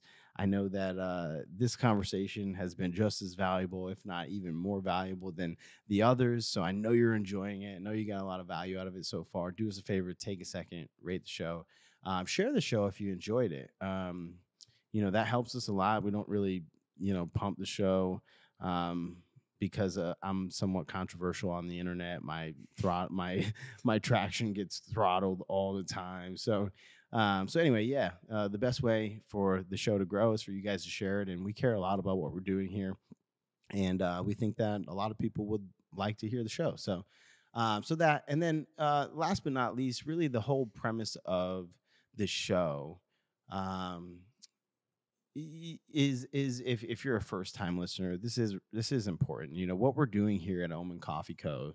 is um, you know, it's just more than than immediately would meet the eye, right? We, we, we're a coffee shop here in St. Louis, um, but we've really, really been building this amazing community. Like, I mean, it's crazy. Like, if you ever came here, if you're from St. Louis, stop in. If you're not from St. Louis and you ever come to St. Louis, you got to stop in. But it's immediately when you walk in, you will notice, you know, there's a palpable energy in the air and it's because of the people who make up our community and it's because of the intent with which we we open our doors every single day. But we're really on this mission like we mentioned earlier in the show to just remind people of how irreplaceable you know that human to human connection is. And and um, and not only that but we're really trying to get the people here in our city to re-embrace this concept of uh, you know it takes a village. It takes a village not just to raise a child but everybody needs a village and um, you know, and, and we've got a men's group that meets here uh, every other Wednesday night. We've got a women's group that meets here every other Thursday night. We got a run group that meets on Saturday mornings. We've got free weekly uh, group workouts that uh, are open only to our community at one of the nicest fitness studios in, in all of St. Louis. We throw these amazing ragers like parties that we call Omen Socials. Um, where like literally just our customers, like a bunch of strangers, come together at a party that we host and it's a coffee shop and they come and they party together and they get to know each other. It's like we are um, trying to build um, like a community the way that they used to be right? Where you knew people's first names you knew what they did for work where you saw kids you know down the street and you said oh yeah those are the johnsons kids or whatever. The old that old fashioned kind of community had such charm and you know what? Like um another thing that's important is like back then people could agree to disagree. Like bryan is agnostic and i'm religious. Or you know when you walk into our shop when you walk into our shop it's the most amazing thing ever. There's so much social tension.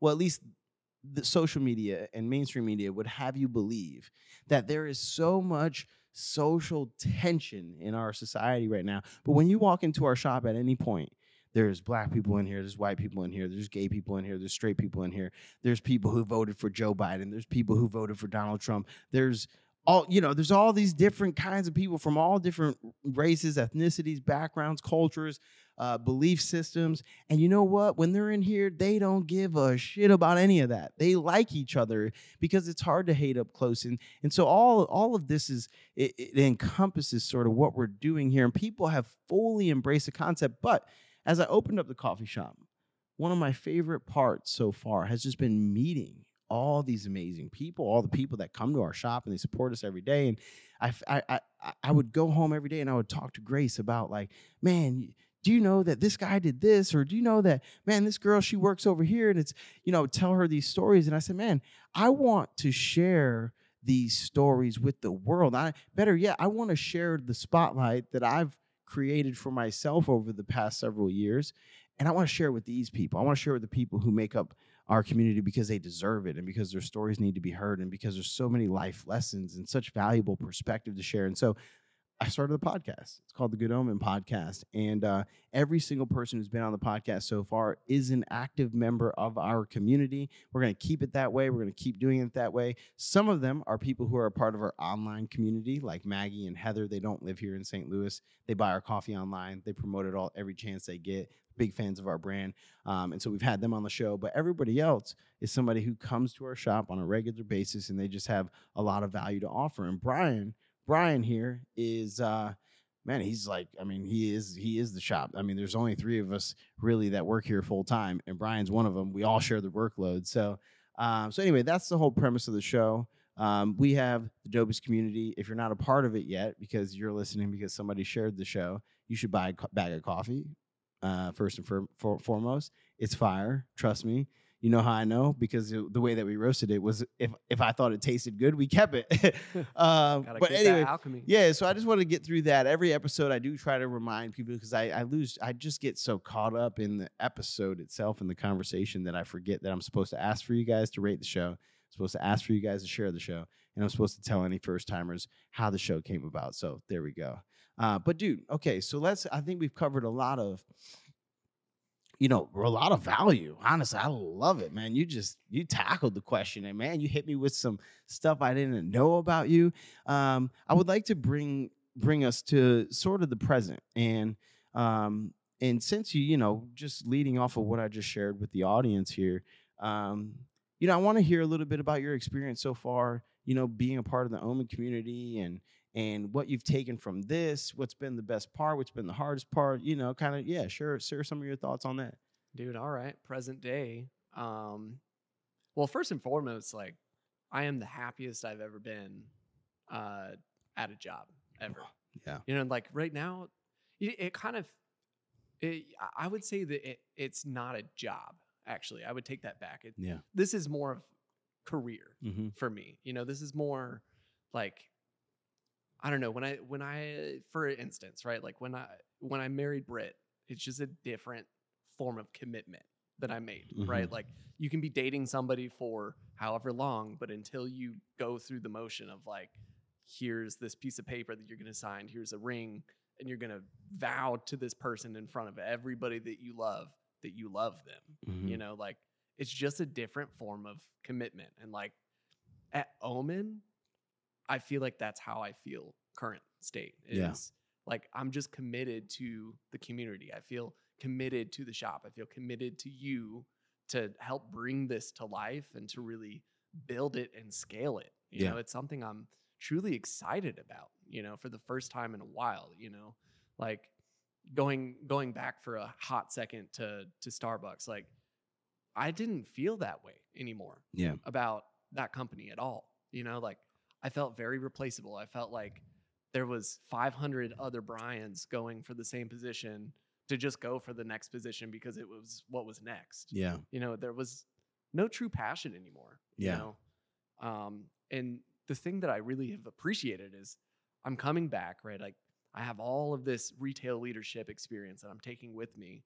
And right now I'm I'm working as a barista Mhm. you know and so like current state a it's very humbling to be like oh shit i almost forgot how hard this is Yeah. you know it's it's extremely hard Hmm. to be a barista it Mhm. just is you know like and a lot of people don't know that Yeah. a lot of people don't understand the high pressure, high stress, and then high skill required. yes Yeah. and the the amount of attention that it takes for you to really be able to like all right you're gonna not only are you gonna have a great conversation with somebody right but you're also gonna give them an amazing cup of coffee and maintain the atmosphere on top of it. Yeah. it You have to own the whole space all at all once, at, all the time. all exactly Yeah. you know so like for me it's been very humbling to be like oh man this is the first time i've had to just like be in a barista's shoes for say, uh, since 2010 Yeah. was the last time i was a barista Yeah. it was when i was uh, 16 years old.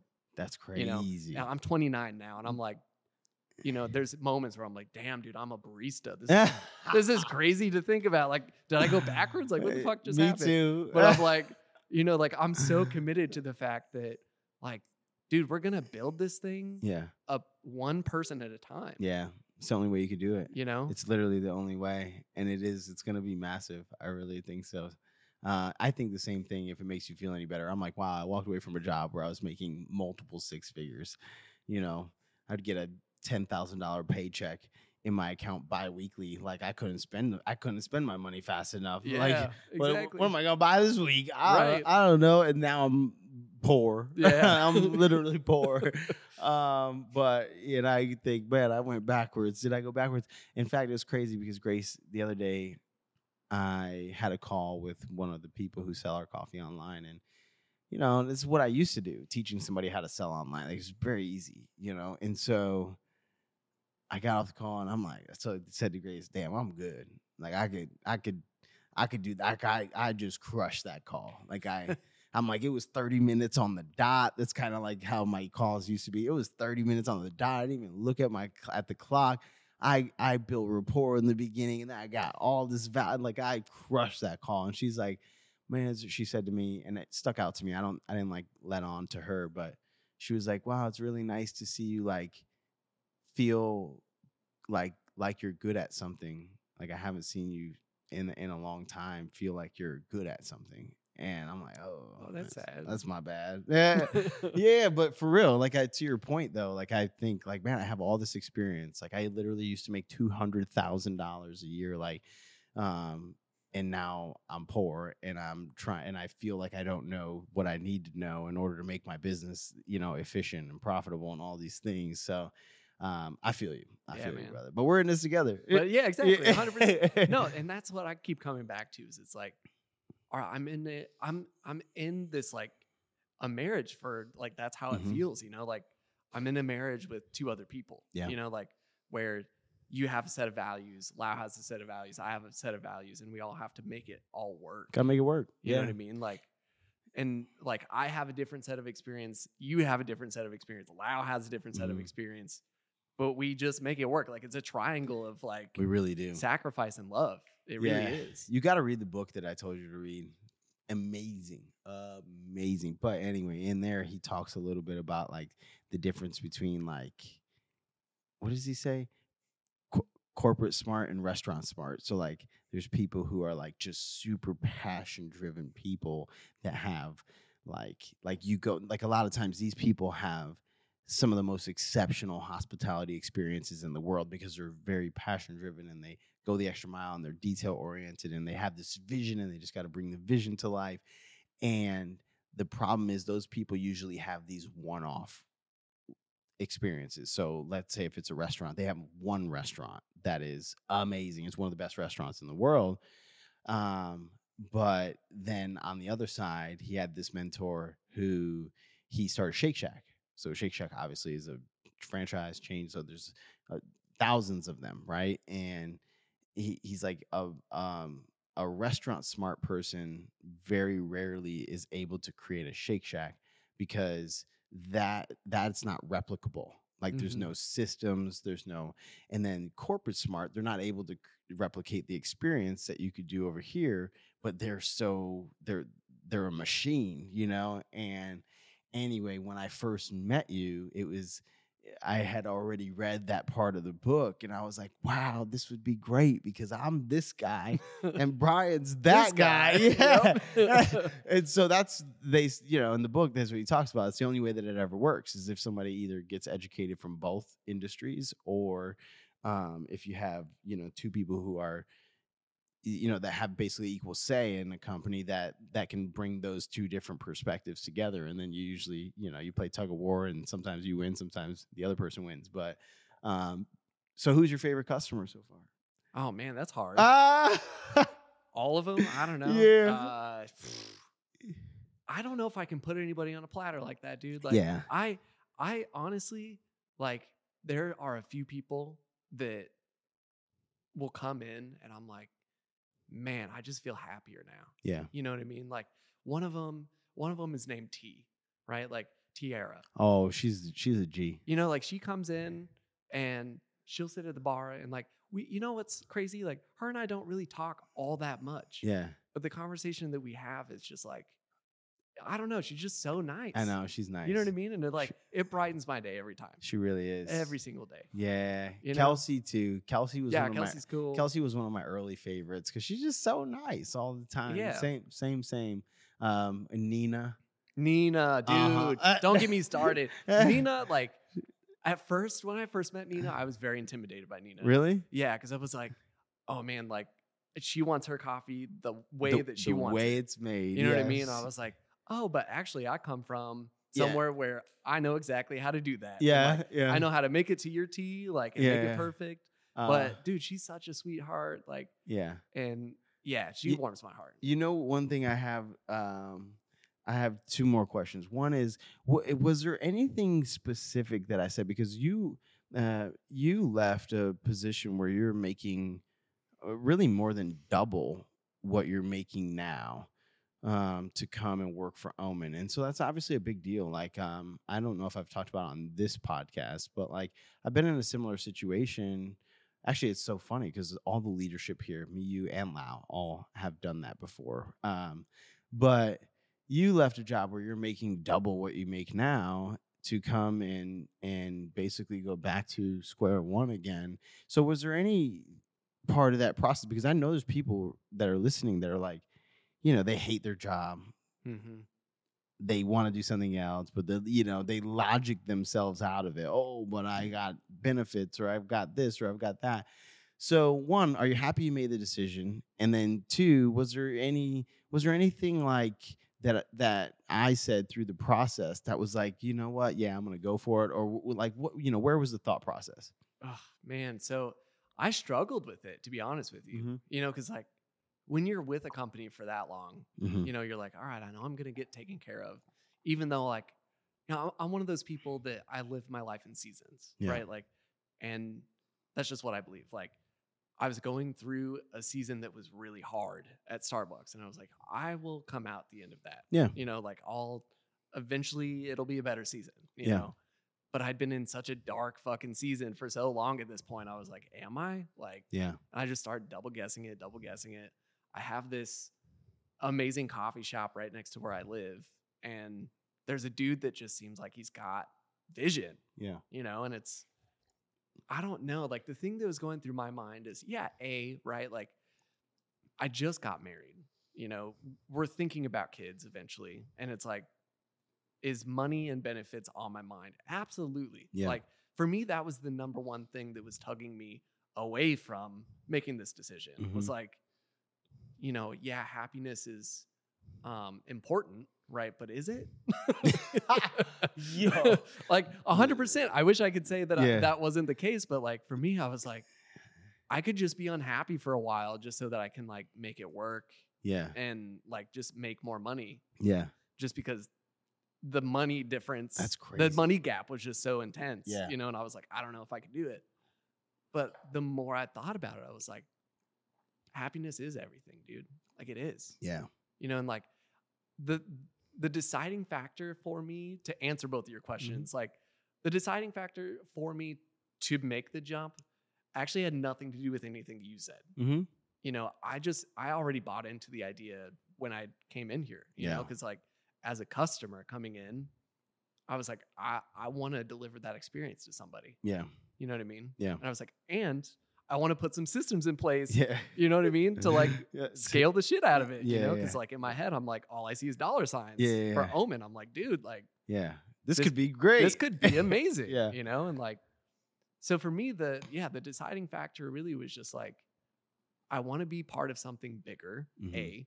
B, I want to be part of something that I feel like I can impact every single day. hmm You know, and at Omen, I really feel that way. I really feel like I'm impacting the community hmm and you know eventually i feel like i'll be able to impact the business every Yeah. single day you know Yeah, um so yeah that was like the deciding factor. just want to be dude. important again. yeah, like because it, it's just hard like when you're in the corporate lingo dude like it's very easy to coast yeah, You know what I mean? Like you can coast at a job for a really long time and just be okay with it. Yeah.